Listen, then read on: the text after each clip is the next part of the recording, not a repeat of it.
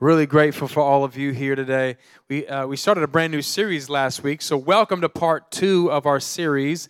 And I'd like you to get your notes out, get your pens out, get something to write with, get your Bibles out. We're going to go to the book of James chapter 1, James chapter 1. But we started this series with the idea of don't test me. Don't test me. And typically that's what we say to other people when we don't want them to push us to our limits. Can I hear a good amen, everybody? You ever said that to somebody, look them straight in the eye and be like, don't you test me?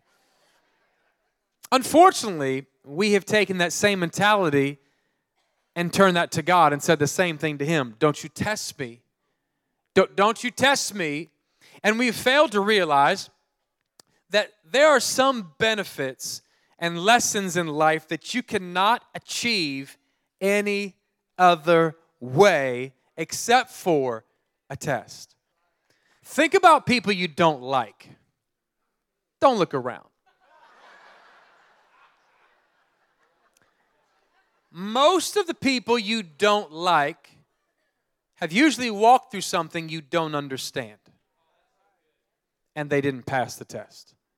And they've grown bitter, and they've grown cold. And James, the half-brother of Jesus, comes along, and he's writing to the Jews who are scattered abroad because of persecution. We worship here freely, and we thank God for the 4th of July. We get to worship the Lord freely. Come on, I think we ought to clap our hands for that freedom today.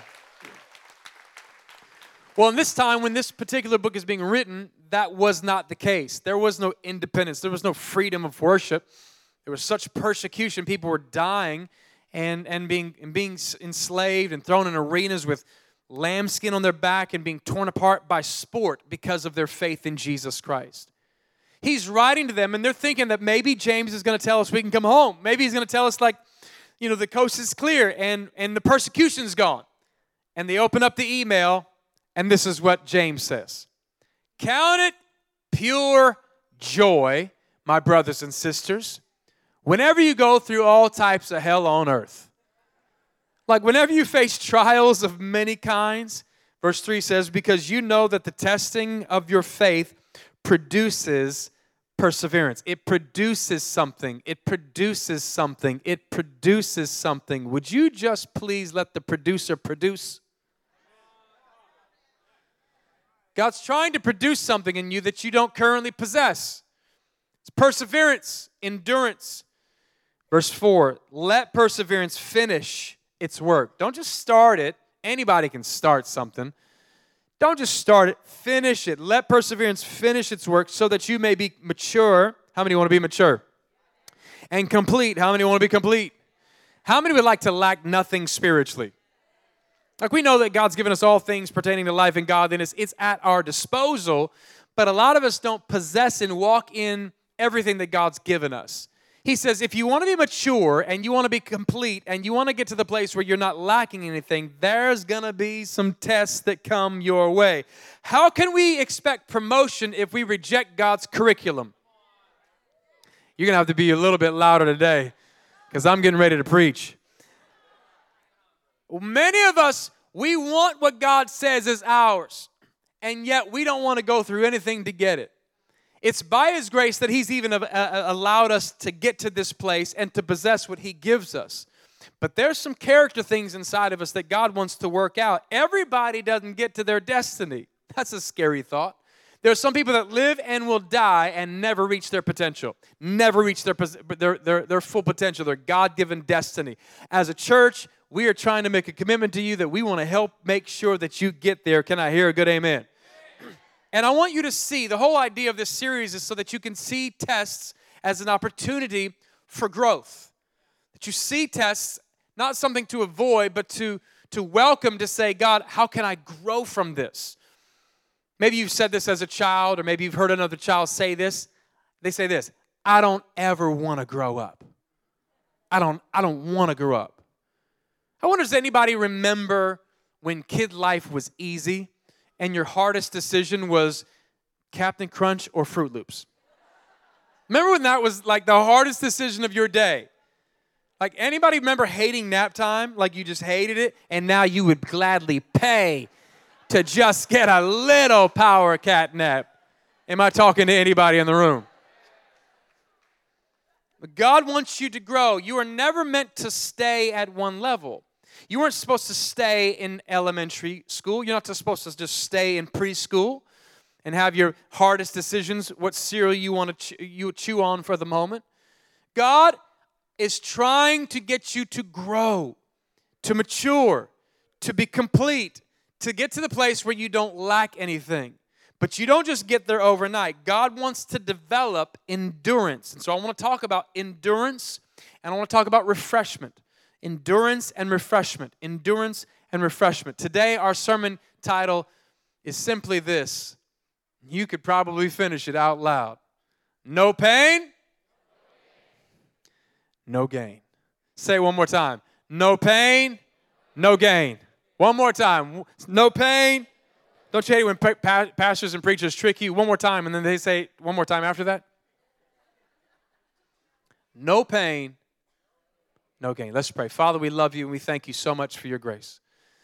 We are overwhelmed with how much you love us. In spite of all that we are and in spite of all that we have done, your grace, your mercy, and your unmerited favor and love are still waiting for us. God, I pray for everybody who's going through something, that you'd open up their heart today to hear what you want to say to them. I pray that anything I say that's not from you would be quickly forgotten, but that everything that is from you would go deep into our soul and change the very fiber of who we are. We love you. In Jesus' name, somebody shout a good amen. Have you ever been to the gym before? Some of you are like, nope, never been. Just drive right on by to Krispy Kreme. Praise the Lord. The gym is not the most welcoming environment. And I think a lot of us would agree if we go back and remember the first couple days that we actually ventured off in going to the gym. And I put it off for a while. I never really wanted to go because in my mind I was like, hey, there's going to be a lot of thick people there and they're just going to look at me funny. But I went, and now that I have gone, I now bench press about 350. I know, it's amazing. I bench press about 350 and then I'm gone by 4. Hey, just kidding. It's a joke. And some of you get that on the way home. And I never forget, like, you know, when you first go into a gym, it's a little intimidating because you're not sure where to go. There's all these, everything, everybody's doing, there's so many moving parts. You're walking in and not really sure even what to wear. Like, what's the proper attire that we're supposed to wear at the gym? And when you get in there, you see what everybody else is wearing. You're like, well, maybe Levi's and the flannel wasn't the best choice today. Walk in looking like a Cattleman's commercial. But you walk in there, and there's like all these machines, these four machines, look like medieval torture devices. And there's people lifting over here and pulling over here. And then there's that one weight room, that free weight room, that you just avoid for a few weeks. You know what I'm talking about? How many have ever seen that weight room? It's like the one weight room where you walk in, it's super intimidating because there's people grunting in there and barking and meowing and hitting themselves and looking in the mirror, and they're wearing stuff that you're like, I don't even think they have anything on. Like, it's embarrassing. You just walk straight on that, like, for the first few weeks, you just walk straight on past that to Pilates class. Come on, somebody. Love Pilates class. Matter of fact, let me rephrase that. I just love laying down on a mat. That's called a nap. But it's in class, so it counts as workout. Bam, there you go. How many calories do we burn today? Not many, but it felt really good. And then finally, if you ever get the nerve to walk into that free weight room, you walk in there and you don't want anybody to know that you don't know what you're doing. So you first walk up to like the dumbbells, you're kind of checking everything out, scoping it out, and people are, I mean, there's just, it's all going on. Anything goes in that weight room. It's a zoo. And then you finally kind of walk up to like the lightest dumbbell and you start kind of lifting it. It's like 10 pounds. Because you don't want people to think that you're not doing anything, and your head's bobbing to the music, which, you know, I don't know why the gyms always have, like, the coolest playlists to really pump you up, like, you know, Whitney Houston, I Will Always Love You. How many know what I'm talking about? It's almost like they sit around a table and ask the question, dude, what kind of song should we play to pump our clients up? And the guy's like, I know, I got it, Lionel Richie, hello. Is it me? No, it's not you. I'm trying to get pumped.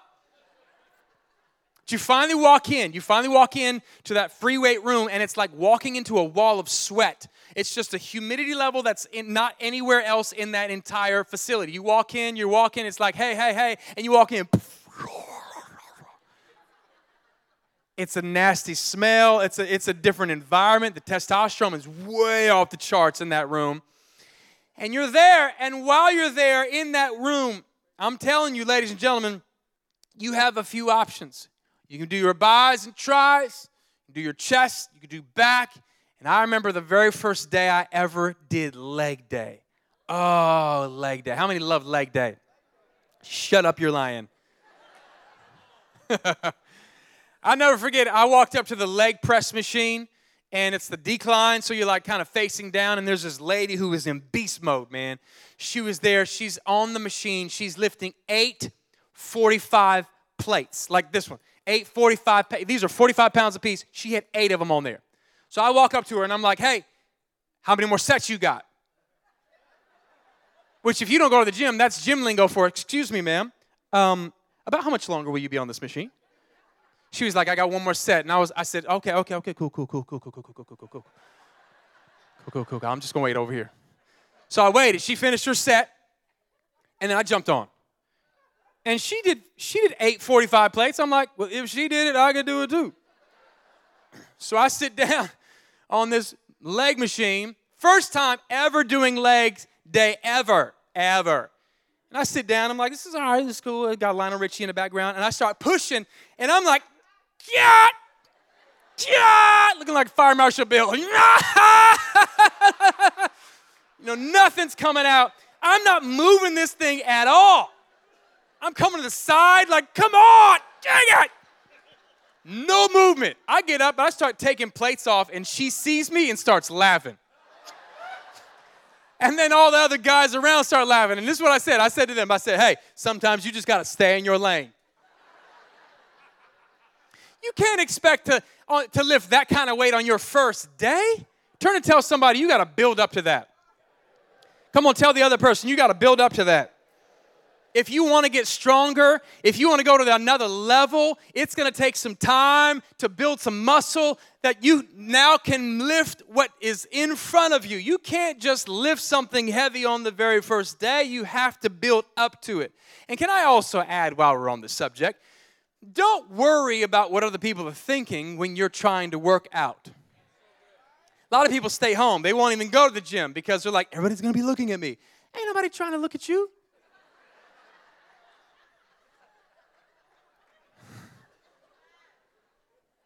Just start. If you can't lift 50-pound dumbbells, lift 25s.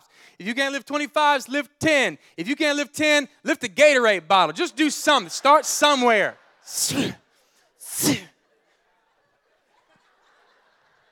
Start somewhere. But you'll never lift 10 if you can't lift the Gatorade bottle. You'll never lift 25 if you can't lift 10. You'll never lift 50 if you can't lift 25. You have to start somewhere. Amen, everybody? So we start somewhere. You start to develop something. How many of you would actually join a gym if you only had to go one time, and you'd be fit for life? Anybody join that gym?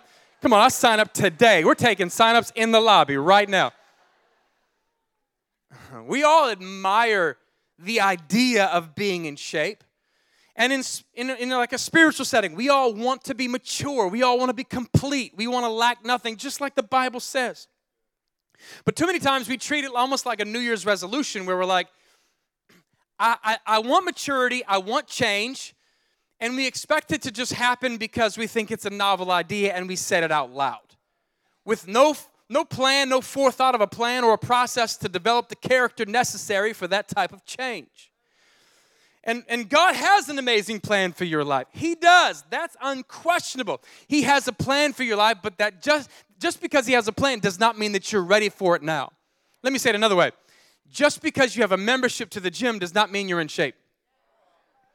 Come on, how many have a gym membership on your keychain right now? Haven't been there since 1983. You belong to a gym? Yep. Do you go? No. Just because God has a plan for us, but it doesn't mean that we're ready for it just because we go to church. Just because we have a membership. I'm trying to get you to see the value of this. God knows that the only way he can prepare you is by getting you through some stuff to build some muscle so you can handle what he's giving you. Can I hear a good amen? Count it all joy, my brothers and sisters. Count it pure joy whenever you face trials of many kinds, knowing that the testing of your faith is producing something. It's producing perseverance. It's producing endurance. Let it have its perfect work so that you can be mature, complete, and lacking nothing. But God wants this for your life. Now, there's a few reasons we don't go to the gym. I'm going to give them to you. And then let's play a game, okay? See if you can make the same correlation, the same connection to the analogy of trials and our life, where God wants to go. Number one, write this down. We don't go to the gym because it's too much work. It's too hard. It's just way too hard. I don't want to go. It seems like it's too hard. It's going to take a lot of time, a lot of effort, a lot of energy. And then our mind starts to like go all the way down the road. We start thinking about every workout of every day and all the weights, and we get overwhelmed. It's too hard for me. I'm not going to start because I feel like that is too hard. Write this down. We're too comfortable. We don't go because we're too comfortable. I want to stay in my lazy boy. I want to be comfortable in life. Most of what we do is we're seeking out how to be comfortable. My wife and I and the girls on vacation a couple weeks ago, we go to this movie theater and we watch a movie. And I didn't know it, but it was a luxury theater. Oh, I'm messed up. I can never go to another theater again. I pressed an electronic button. It was like, laid all the way back. This is pretty awesome. I think I'm just going to preach in a chair from now on. This is great. So the Bible says, I ordered chocolate souffles. I mean, it was amazing. We do some crazy things in America for comfort, don't we? Therapeutic mattresses and 17-inch foam on top of our mattress. Our car, we don't buy a car. It's just it's not comfortable. You are driving at 75 miles an hour. I'm in a plane. This is uncomfortable. You're 30,000 feet in the air in a chair, and you're complaining. I don't want to leave this to go to some stinky gym and suffer pain. I'm too comfortable over there. Why would I subject myself to pain when what I want is comfort? I don't want change that much. And we complain about comfort a lot. It's too hot. It's too cold. These chairs are too hard, too soft. Like we're like Goldilocks. We're like, this one's too hard, this one's too soft, this one's just right, I want to stay right here. We do that every single day. We make judgments. And who wants to be sore after a workout? You're so sore the next day. So sore, like you're sore in areas that you didn't even know you had muscle. They say this a lot. Don't skip leg day. Don't skip leg day. Shh, skip it. Take it from me. Don't ever work out your legs. It's not worth it. Remember my first day of leg day I told you about? That was on a Friday. 2 days later is when you start to feel the soreness. That was a Sunday. I couldn't even get up on stage to preach. My legs hurt so bad. I felt like RoboCop, like it hurts so bad. I couldn't even, I'm a pacer. I walk up and down the stage. Not that day. I was like, listen, God loves you. I'm going to stay right here. It hurt. How many have ever done legs before? Come on, raise your hand. Ever done leg day before? That's a lot of you. Have you ever been so sore that you can't even sit on the toilet?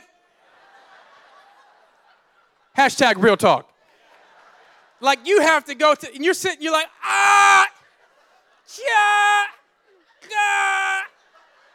You're like, forget it, I'm just going to hold it for a week. This is ridiculous. Who wants that in life? We don't want to be sore. We don't want to be uncomfortable. We all have a comfort zone, and we want to stay in it. But then we have problematic verses, like Romans chapter 5. Romans 5 comes along, and begins to encourage us of what is necessary for change. So we don't want to go to the gym because it's too hard, we're too comfortable, and then write this down, we get too scared. We get too scared. Change is scary. A lot of us don't like change. The problem is we desire growth, and yet we reject what brings growth. There's no growth without resistance. As a matter of fact, that's what working out actually is. It's just resistance. And James comes along and says, hey, the tests, the trials, the working out, the stretching, it's actually going to be okay. You're going to be okay with the resistance because it's actually producing something inside of you that you can now possess what God has for you. And if you don't submit to the process, you will never get to where God is taking you.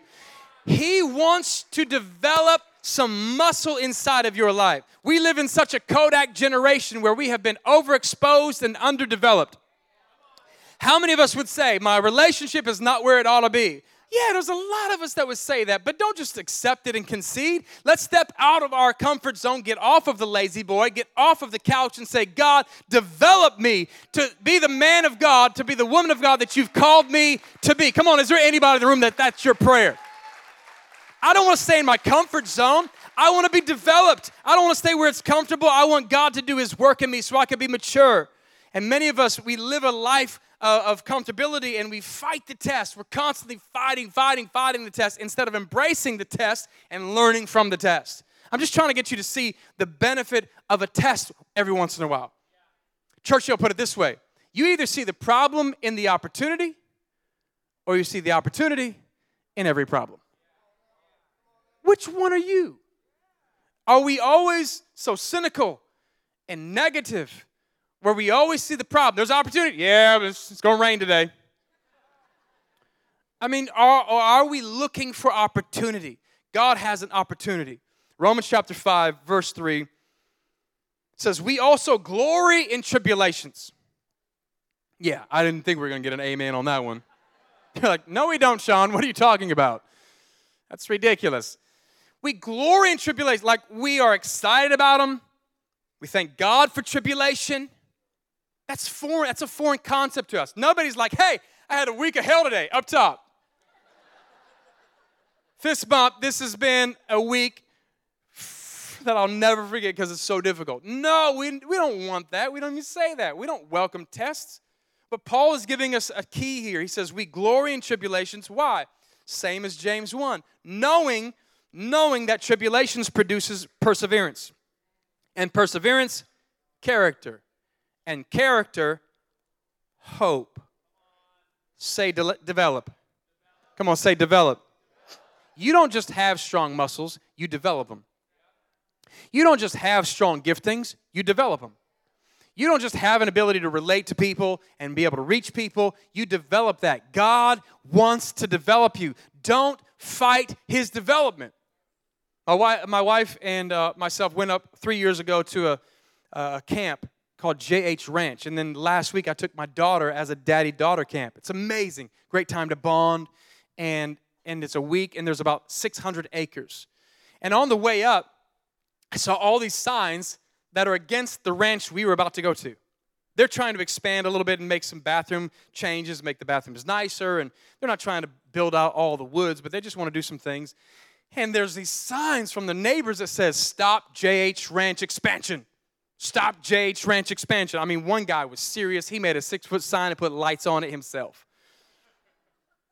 And I thought, this ranch is saving marriages. It's saving relationships with kids. It's doing so much good for so many people. And yet they want to stop any expansion. And I started to think, many times we're trying to stop the expansion of God in our life. He wants to develop you. He wants to grow you. And we're like, nope, not today. That's a little too uncomfortable. Construction zones are always uncomfortable. They're never, you don't walk into a construction zone and like, hey, I want to take a nap here. This looks really cozy. They got to have the hard hat. You can't see sometimes. There's nail guns going off and people hammering stuff and it's loud. But the end product is amazing. I used to walk in here every day when this place was going up. And I was like, man, this place is a mess. But thank God Almighty, we went through the process of development and now have an amazing church where thousands of people can hear and come to hear the love of Jesus Christ. Is this making sense? He wants to develop you, but it's not just so you can sprint. It's for the long distance race. He wants to develop you, but it's not just so that you can look good. My wife had a friend in college. I never met her, but she said she had a friend that she was a bodybuilder, and she had an amazing physique. She was in a competition, bodybuilder, and she would win competitions, really muscular, really strong, and yet she would get winded going up a flight of stairs. Looked really good, but had no endurance. God is not satisfied with you just looking good on the outside, but not possessing what's necessary for you to possess His promises. He wants you to be developed. He wants you to have endurance. He wants you to have perseverance to the point where you have continued effort to achieve something despite any obstacle, despite the hardship and the failure and the opposition, where you get something deep down in your spirit that says, I'm not giving up. I'm not giving in. I'm not compromising. No, we are not going to quit. We need to have you strong enough in Jesus Christ so you can actually finish the race that you started. Come on, is there anybody that believes that today? Endurance, perseverance. And according to Romans chapter 5, evidently, if we want hope, we need character. And if we want character, we need perseverance. And the only way to get perseverance is through passing tests that come into your life. Here's the problem. We don't like to say this, but God cares more about your character than He does your comfort. Some of us are like, God, He's just going to fluff our pillow and tuck us in every day. Are you okay? Are you comfortable? Are you good? Sometimes God's not asking that question. He says, I won't leave you. I won't forsake you. I'll be here the entire time, but you're going to have to lift some stuff. You're going to have to persevere through some stuff. And this is not about salvation. Salvation is absolutely free, all right? Don't get it twisted. You don't work for salvation. You're not lifting for salvation. Jesus did all the lifting so we can benefit. Amen, everybody. But there's some character stuff in us that we will only learn through tests. You're going to experience some difficulties that can help you grow. And don't view tests as a setback. View tests as a setup. There's a television show called America Ninja Warrior. Anybody ever seen that show? It's a series of obstacle courses where guys and girls will go through to test their agility. And one guy came to this wall. I don't know what they call it, but it's a big wall. And he was tired already. And he has done this before, but this particular time, he couldn't reach the wall. He's a couple feet out, and he began to run, jump up there, and slide down. It's kind of a wall that slopes like that.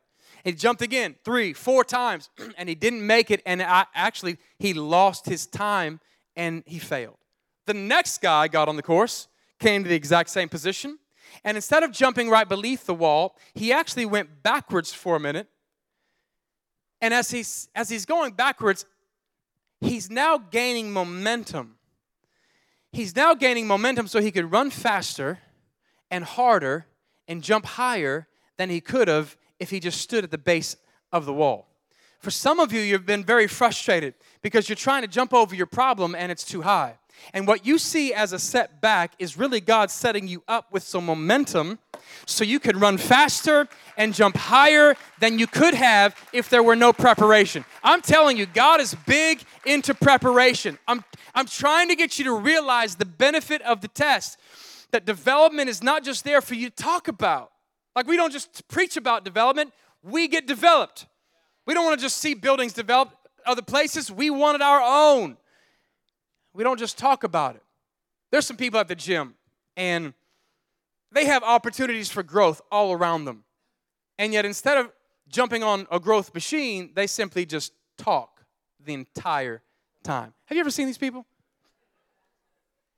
Don't do that. Can I encourage you? Don't just talk about it. Be about it. You want to grow? You want to mature? Don't just talk about it. Be about it. Do something about it. Like people who are in marathon race. Anybody ever run a marathon? Marathon runners? Awesome. There's a couple of us. How many think it'd be cool if as a church we prepared to run a marathon sometime? Okay. How many just want to go to Krispy Kreme? It's okay, I'll preach for response, it's good. What? 26.2 miles, am I right on that? 22, 26 miles, something like that? I can do that in my Honda. We have We have people that run endurance races, and the only way you can get endurance, like you need endurance to finish a marathon. Would we all agree on that? The only way you get endurance is by running more. You can't get it any other way. You can't do it by thinking about it. Let's just think about the race. You have to run more. God is calling you to run more, to lift more, not for salvation, but for development. And the trainer once told me, he said, Sean, I want you to do this exercise, and I want you to do it until you fail. Push-ups until failure. Push-ups until failure. And so it wasn't that I failed. It was that I pushed myself to the limit. So I did push-ups until I just couldn't do any more, and then finally fell to the ground. I didn't fail. I was stretching myself, and I was developing my muscles so that I could actually go further the next time. There are some things in life where God is preparing you for something that you're not ready for right now. And in order to get ready, He's going to stretch you to take you to the limit so you can be able to handle what He's going to give you later. I'm telling you, the weight that was a struggle for me 3 years ago is now my warm-up set. The things that used to be a struggle for you are going to get easier in life because you're developing perseverance and endurance, and pretty soon you're lifting weight like, man, 3 years ago, this would have crushed us. 3 years ago, our marriage would never have survived this. 10 years ago, I'd have been strung out on drugs, but this is no thing now because God is with us. He has matured us. He's developing us, and I'm not where I used to be. Come on, thank God today for development. He's developing you. He's strengthening you on the inside. And the only way you could do that is to walk through a test. Somebody say, develop me. Let me bring this up, that normally when you work out, there's a test, there's a workout, there's a set you do, and then a rest. There's a set and a rest. Set and a rest. Normally it's about 45 seconds in between sets. Because what you're doing is you're giving your muscles just a little bit of time to recoup. And so you rest there for a second. You're looking at your watch. You're looking around at some other people, making funny faces. And then you do another set. So it's set, rest, set, rest, set, rest. Then a trainer told me a long time ago about something called a super set. I said, what's a super set? This is where you actually do two or three things back to back to back. So where it's not test and rest, it's test, test, test. No rest in between. There's something about the no resting part that does something to your muscles. It actually helps your muscles get tired faster, and pretty soon your muscles start to work harder, and you are able to develop more muscle quicker. It's not comfortable, but if you want some strong results faster, there's going to be a superset. There are some seasons in life where it feels like test and rest. You get a test, and then there's a rest. But for some of you, God is allowing you to superset. I wonder, is there anybody in the room that knows what I'm talking about? To have a test, test, test, test, and you're wondering, why is God allowing this to take place? Could it be that our God in heaven loves you enough that He wants to get you ready faster for something that you are not prepared for currently, and He's willing to let you go through some stuff to develop you, to get you stronger faster? Come on. I always think it's funny. People pay trainers a lot of money because they want to see results. And then they spend the entirety of their workout complaining to their trainer, saying, I don't think I can do this. It's too heavy. It's too hard. I can't do this. How do you expect to get there if you won't embrace the process here? There is a process that we walk through. He's kind of chiseling out the anger and the arrogance. He's chiseling out the pride. He's working all that out so you can be secure, mature, complete, and lacking nothing. Here's another thought. When I first started working out, I didn't bring a water bottle with me. And so I was in the sauna one day. It's really quiet in the sauna, usually. And this guy leaned over me. It is quiet. I don't know this guy. He turns around and he's like, where's your water? I'm like, do I know you? Excuse me? Dude, where's your water? He's like, well, I'm going to drink after. And then it all made sense. His abruptness brought some comfort and light to the situation, because he said this, out of 30 years as an EMT, he said this, I realize that most people that come in here are already dehydrated before they step in.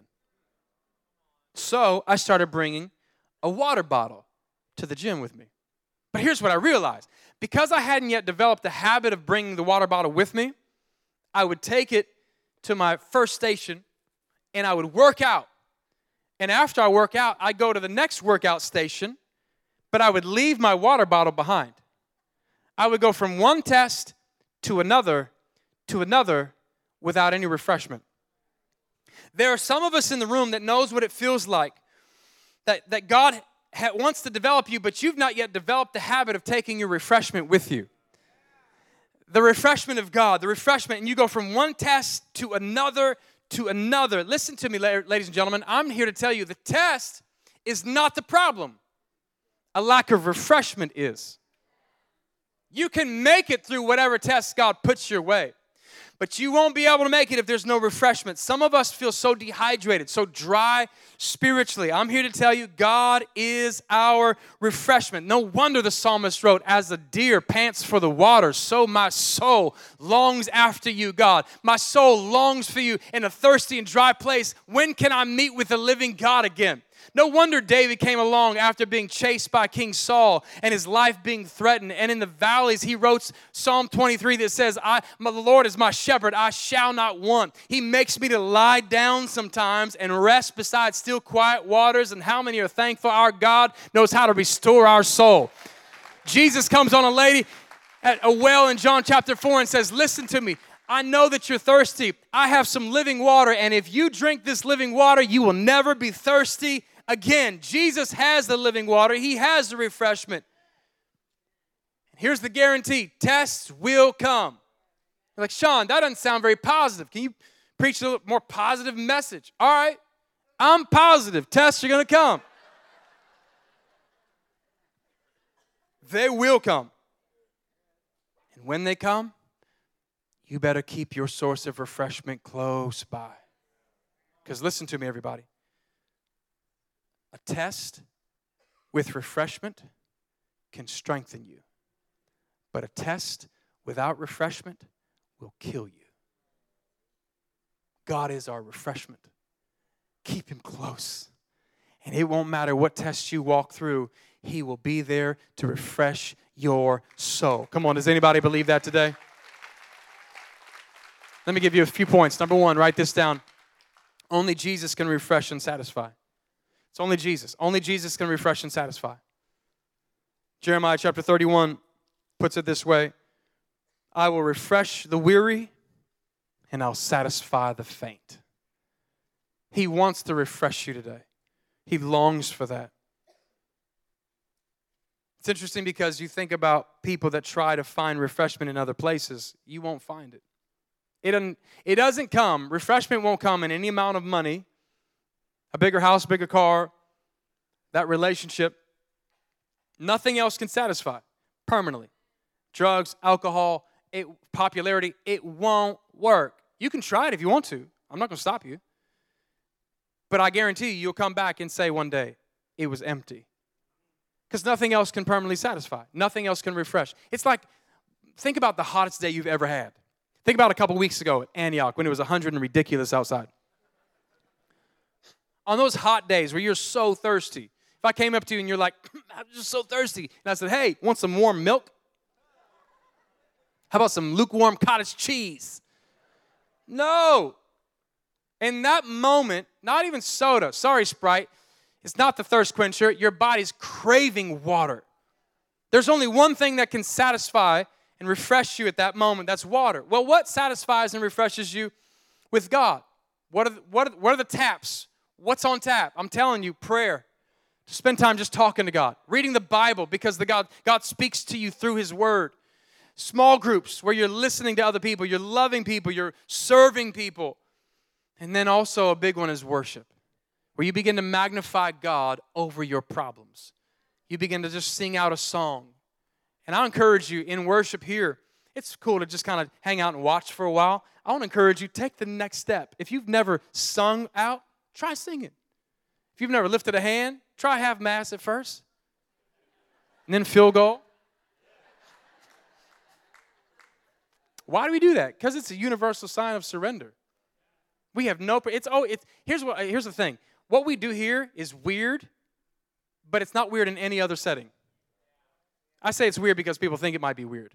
But you go to a football game, a basketball game. Somebody they put a ball in a rim, and people are like, "Oh my gosh! High five, stranger!" Ah, the place is going nuts. Jump. That's not weird. And yet here we are serving the King of Kings and the Lord of Lords, the God who knows your name, who loves you to the depths and has forgiven you from every solitary sin. And we can't lift a song, lift a hand every once in a while and say, God, thank you for saving my life and turning my whole situation around. It's perspective. It's just perspective. Now, I love basketball and football and all that stuff too, but you'll never see me in church just looking at you like. Number two, God's training you, so how about we just try being trainable? He's training you, just be trainable. I wonder how many trainers are frustrated because the people they're training refuse to be trained.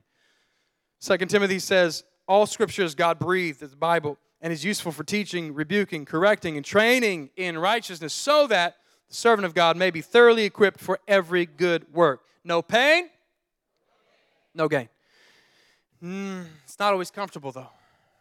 It's not always comfortable, but if you want results, let him finish his work. How many more sets you got?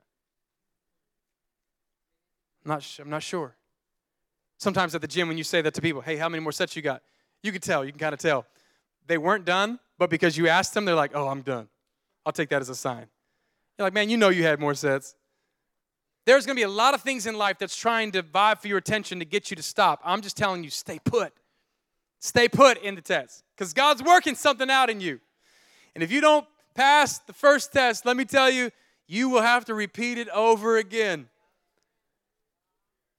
It's interesting because when you talk to some guys and girls who work out a lot, they always say, I saw a shirt that says, I'm all about those gains. Like, what does that mean? It's gaining muscle. Here's what it is. When you actually are in a place where you're working out, here's what working out is. You're tearing your muscle, letting it heal, and then you tear it again. And then when we tear it, we pour protein in there. We drink protein shakes, and we're drinking all this stuff, and we're eating more chicken. All of this that's going on to feed in to the muscle when it's vulnerable. Okay, let me ask you a question. What are you feeding yourself when you're vulnerable? Let me ask you another question. For some of you, you have gone through a tearing, but you've not allowed the Lord to heal you. So you're in a constant state of soreness. Can I just recommend, let God heal you today. Invite him, God, heal my life, heal my heart, heal my past. I'm yours. And I promise you, Philippians 1:6, he's faithful to complete what he begins. He who began a good work in you will be faithful to complete it. He wants to finish it. Number three, write this down. You need a spotter. You need a spotter. I'm using analogies. Jesus used a lot of analogies, word pictures, things in life to point to spiritual truths. But can I tell you, you can do more with a partner than you by yourself. Some of you, if your partner didn't call you to go to the gym, you're like, I'm just not going. Well, Ecclesiastes 4:9, this is a great principle. Two are better than one because they have a good return for their labor. If either of them falls down, one can help the other up. But pity anyone who falls and has no one to help them. I was literally in a spot one time. This is early on when I first started working out. And I had this bar, and I was going down like this all the way. And if a workout person will tell you, if this is not low enough, it has to be like you're behind lower than your knees. So I'm doing this. I'm like, it's no problem. My third set, I get down here, and I can't get up. I start rocking. I'm thinking, oh, God. And there's a mirror in front of me, big, long mirror. And this is why they put them there. I look over, and I see a dude I don't know. He looks at me and sees the desperation in my eyes. And he comes over and he helps me lift it up. I don't even know his name. But I was working out alone, and I couldn't do what I needed to do. I couldn't get back up. Some of you are there. You're doing life alone. And a trial hits your life, and you are stuck. It hurts so bad, and you're not sure, how am I going to get out of this? How am I going to make it? I'm telling you, you need a small group of people that you can look at. And sometimes in relationship, it doesn't take much. I could just see it in your eyes. How you doing today? I'm fine, and you? You're lying. Let's go out for coffee. We're going to talk about this. I'm here for you. I got you. And it's crazy because when you have a spotter, you'll lift more than you could by yourself. Because they're yelling in your ear. Come on, you got this. Three more. You got this. Two more. One more. Lift that thing. Oh, you need some help. I got you. I'm here. How many people do life alone? And they fall down. And they just stay down. You need some friends in your ear telling you, get back up. This is not the time to divorce. This is not the time to kick your kid out. This is not the time to take your life. This is not the time to go to the club. This is not the time to smoke that, put that in your system, to drink that. Let's go back to small group. Let's go over the notes from Sunday. You can make this. Come on, I've been where you've been. We're going to get out of this together, me and you. You need a spotter. And if you don't need a spotter right now, you need to spot somebody else. Look for people. I go to church conferences, and I look for the most depressed pastors in the whole place. I get their card. We send them a gift card. We call them, hey, what can I do for you? Like, I don't go to the church conferences just for me. I know there's some pastors that are about to quit. And if they don't have somebody else speaking into their life, so many pastors are so lonely. Not just pastors, people in churches. They come to church, come in, file in, sit theater style, listen to the talking head and leave. And never make a relationship. Small groups are where that takes place. You need a spotter. Number 4, God's developing you to reach more people. He's developing you to reach more people. Ephesians 4:16 says, the whole body, meaning the church, joined and held together by every supporting ligament, grows and builds itself up. How? In love, as each part does its work. Our job is to build up the body of Christ, the church. So let me ask you, where are you building? Who are you building? Interesting, because we have a lot of bodybuilders in our church. And a lot of them compete. And they always come up to me, asking for advice. I'm like, whatever, so.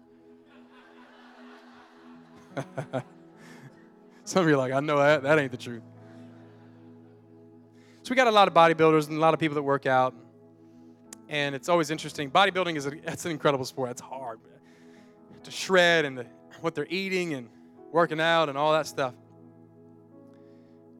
But in that sport, they get a lot of muscle to come up on a stage and do this.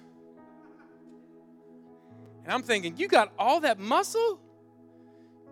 Don't just flex. Come over to my house and move a couch. Like, put those muscles to work. Let's lift something.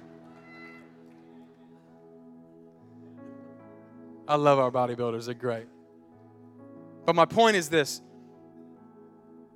This isn't just for you to look good. Everything God develops in you is so that you can now develop other people. Develop them. Build up the body of Christ with your gifts, with your love, with your prayer, with your serving, with your giving, with your being there. Build somebody. Who are you currently building? If you can't name a few people, there's a problem. Find out. If somebody building you, if not, you need to get in a small group and find a spotter. Philippians 1:19 says this. Paul is writing. He's going through some stuff. We're not, by the way, Paul who's writing, he's not a guy who just had it easy. He was beaten with rods. He was whipped like Jesus was, thrown in prison just for preaching about Jesus. All this stuff is going on. Stoned one time, and they left him for dead. So it's not like he's up in his penthouse sipping a pina colada like, hey, guys, take it easy when you go through hardships. He knows from firsthand experience. And he would never have been the man of God God called him to be had he not gone through some stuff and passed the test. He writes this, for I know. And a lot of what he writes is like, you should know, I know. If you don't know this stuff, I know that this will turn out for my deliverance through your prayer, watch this, and the supply of the Spirit of Jesus Christ. Okay, look at me, everybody. For some of you, you're so dry. You're going through this test alone. It's rough. I'm not making light of what you're walking through, but you need a fresh supply of the Spirit of Jesus. You need a fresh touch from God. And here's what we're going to do. We're going to sing this song out in just a second. I want you to sing it as a prayer. We're not going to focus on the problem. We're going to focus on Jesus. Maybe we've strayed away. Maybe we've taken the reins or the controls of the steering wheel and say, God, I got this. And we end up somewhere where we never thought we'd end up. With your heads bowed, I wonder, could we just sing this out together and make this our prayer?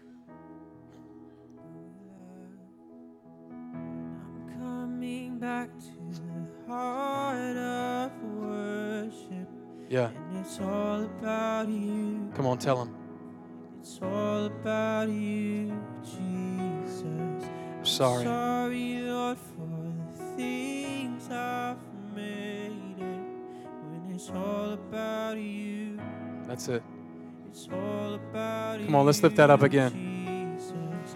I'm coming back to the heart of when it's all about you, it's all about you, Jesus. I'm sorry, Lord, for the things I've made it. When it's all about you, it's all about you, Jesus. I'm coming back to the heart of worship. We're all about you. It's all about you, Jesus. I'm sorry, Lord, for the things I made it, but it's all about you. Come on, lift it up one more time, every voice. I'm coming back to the heart of worship. It's all about you. Yes, it is. Oh, Jesus, I'm sorry, Lord, for the things I've made it. It's all about you. It's all about you, Jesus. Come on, just the voices. I'm coming back to the heart of worship, where it's all about you. It's all about you, Jesus. I'm sorry, Lord, for the things I've made.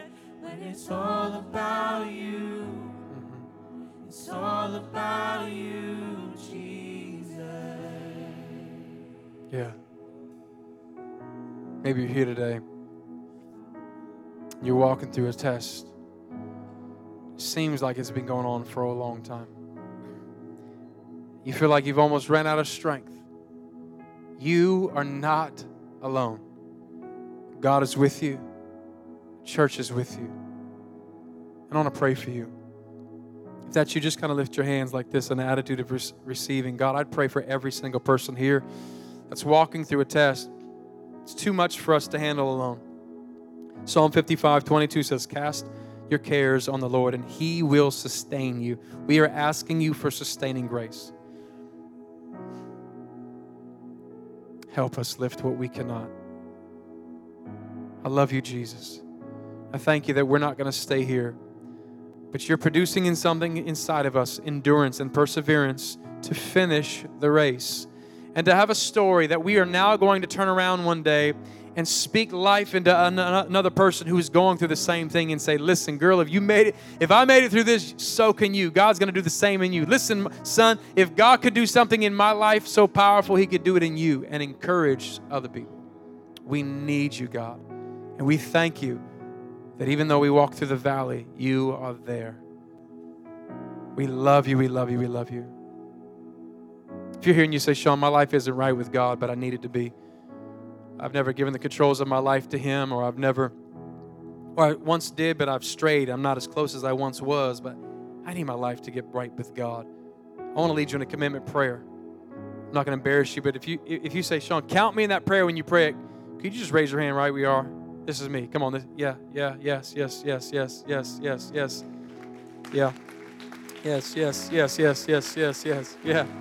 It's great. Lots of hands. Okay, I'm going to give you the words to say to help you out, and we're all going to pray it together so you don't stand out.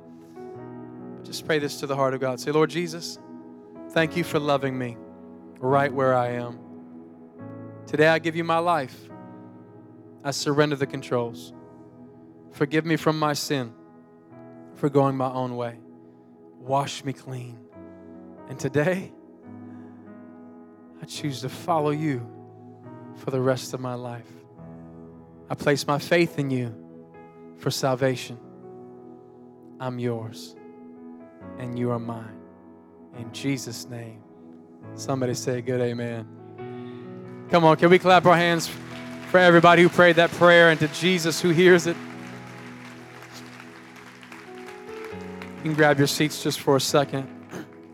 You know what we just did in that 2-minute segment of a song, you can do by yourself.